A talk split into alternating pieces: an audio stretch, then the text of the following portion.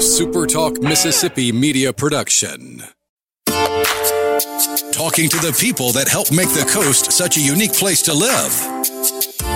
This is Coast View with Ricky Matthews on SuperTalk Mississippi Gulf Coast 103.1.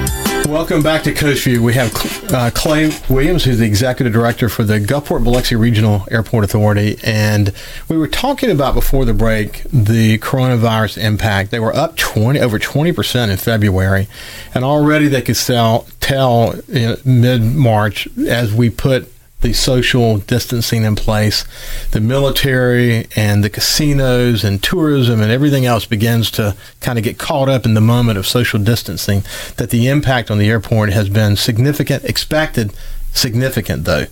Um, so why don't we do this before we shift to your story, Clay? I want to I want to understand sort of the residual impact and how you know the responsibility you and your authority have for master planning what recovery might look like. So let's kind of walk through that. Sure. So if you think about the Gulfport Biloxi International Airport as an entity, it has a $299 million annual economic impact in South Mississippi.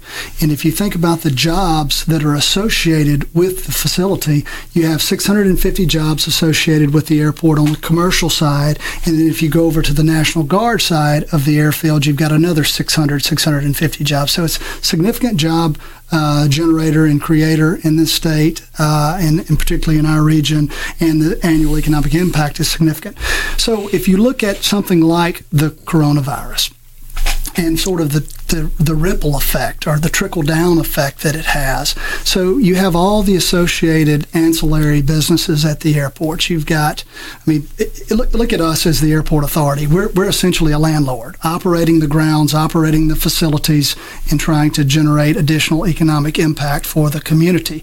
But it's our partners, the tenants, that are invaluable in this process. So if you think about who are an airport's partners, it's the airlines, it's the rental car companies, it's your retail concessionaire, it's your restaurant concessionaire, it's your it's your federal employees that work for TSA that are at the checkpoint. Mm-hmm. It's it's engineers and others that are associated with our day to day safety and security procedures. It's your air traffic controllers. I mentioned the National Guard side of the airfield, both Army National Guard, Air National Guard. So there's so many entities, even the hotels that are located on airport, the office park that's associated. There's so many intertwined businesses. And most all of those that I just referenced are affected by air travel.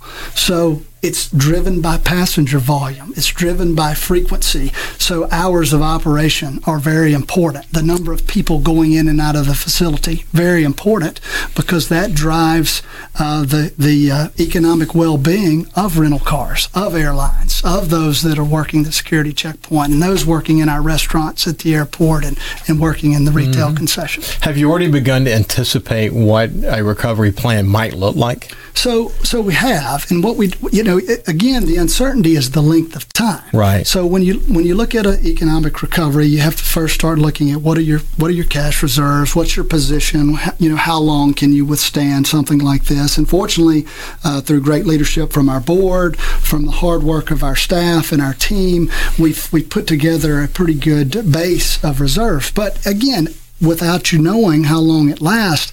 That's that's step one. The other is you start looking at your tenants and how are they managing? Are they having to manage through reduced hours? Are they having to manage through uh, less less people on a shift because of the throughput? And so mm-hmm. that's something that we have to to bear in mind. And then all the while, you've got to think about people taking care of one another and how mm-hmm. important that is. Because think about somebody that's trying trying to work, but yet they've got a a uh, more vulnerable segment of the population at home that they're taking care of, whether it's maybe an elderly person or an infant, uh, something of that magnitude. So there's there's a lot to balance. Uh, you hear about economic stimulus at the federal level. I mean, President Trump and the administration mentioned yesterday that their plan is to take care of the airline industry because they've they've really been dramatically impacted by by some of the, the travel restrictions that have been put into place. But but that's all by design and to try to lower this curve and the spread of, of the virus. One so, of the things one of the things that um, that really occurs to me as you talk is that the the airport, the Gulfport Biloxi International Airport, is literally a, a, microcosm. It's sort of like its own little city with everything attached to it. Right. And so, you know, whether you're talking about a, a casino or the casino industry or the airport and the industries that surround it, the casinos for every job at the at the casino, you got another job or more that supports the casinos directly supports the casinos. And you have restaurants and bars and other amenities that are part of the overall offering for coastal Mississippi. Right. And you can begin to understand that um, you know some of these big organizations will get on the other side of this. But if you were already struggling a little bit before you hit this moment, right you're going to might really be struggling when you get on the other side of this. And so I hope that ultimately our planning as a as a region is really taken into account all aspects of our economy so that everyone, not just the airline industry, but you, sure. you I know you think this way because you were at, you were in Trent Lott's office right. after Hurricane Katrina and had to think about every aspect of the economy to see how we were going to get ourselves out of this mess. But there's a there's a you know I think that what you what you just told that story of the supporting businesses and this sort of like mini city in the airport it's just a microcosm of what we're going to face all over the coast. That's it. And um, and just going to be, there's, there's going to be a lot to think about. But we were there before with BP. We were there before with Hurricane Katrina. We'll find our way through it. Uh, but but again, there's planning and leadership is going to be key. Why don't we shift gears though? Okay. You actually grew up in the Lumberton, Hattiesburg area. You, you made your way to Ocean Springs, but I don't know how you ended up in Ocean Springs. Tell me about that. So, I actually was born in Hattiesburg. I, am a, I'm a native South Mississippian, born in Hattiesburg. Uh, my father was originally from Lumberton, Mississippi, and we lived. Uh, when I was in elementary school in his old boyhood home there. He was a banker mm-hmm. in Hattiesburg, and uh, he actually was transferred with his job uh, to the Mississippi Gulf Coast when I was entering junior high. Mm-hmm. So I went to junior high and high school in Ocean Springs. My, my father worked uh, in banking in, in both Biloxi and Ocean Springs, and, and so that's what brought us to the to the Mississippi Gulf Coast. Your father had a wonderful reputation, has a wonderful. I mean, he's what a what a legacy he left. He is definitely a mentor of mine, and he claims me most days. but he did set a great example for you, didn't he? He did. He did. He he actually believes in the Gulf Coast and in the community. He's been involved in every organization, uh, not only in Ocean Springs and Jackson County, but throughout the Mississippi Gulf Coast. Everything from United Way to Chamber of Commerce to Rotary Club to the YMCA, and so his civic involvement is is has been an inspiration to me, and and he's done it, and he's been very altruistic in, in what he's done, and I, I have uh, an immense amount of respect for him. I, I can I can see that. Yeah. I, I can definitely see that. How did you pick Mississippi State? So when I was looking at, at various schools, I, I was hoping to, to land in a place that one was a good fit, one that had a program of which I might have an interest. And so I actually uh, went through the Department of Communication there. Had a uh, through their public relations department, and really uh, Mississippi State has a uh, has a very laid back feel to it. you know, the people are very friendly and welcoming, and when you visit as a as an 18 year old high school student, I just felt it was a it was the right uh, thing to do, and and uh, really really enjoyed my time while I was there. So from there, you got serious though. You went to Harvard. Well, actually, there was a, there was a step prior to that. So when I, when I got out of school, my, my goal was I was I was looking at various opportunities in public relations and advertising. That was my that was my degree. That was my area of interest, and and so the thought was, um, where can I land in a uh, mid to larger size firm where I could have a broad array of experience? So I started interviewing uh, sending out resumes kind of blindly to different uh, firms of, of which I was aware. And, and at the time, I had a friend uh, from Mississippi State who was working as an intern in Senator Trent Lott's office. And she, she encouraged me. She said, send your resume to the office here because the chief of staff may be able to help you get in the door with a couple of these firms in D.C.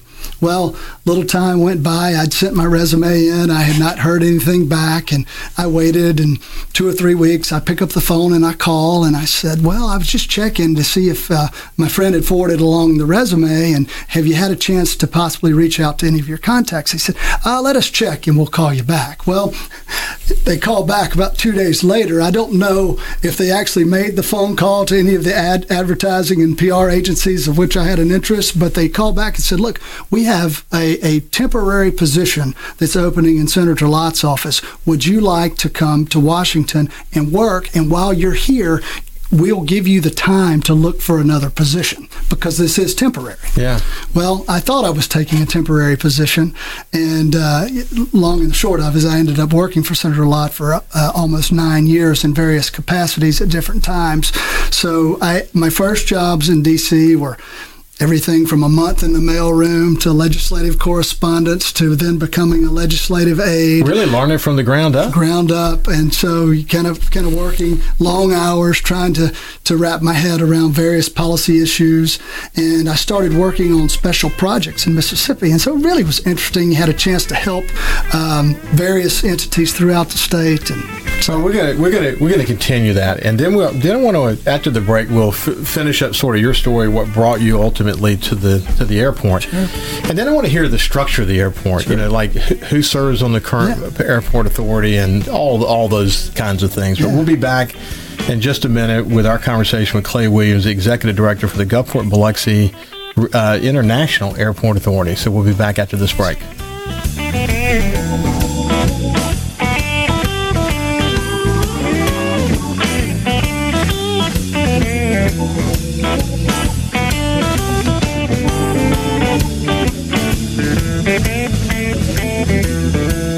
SuperTalk Mississippi Gulf Coast 103.1 on Facebook. Facebook.com slash SuperTalk MS Coast 103.1. A SuperTalk Mississippi media production.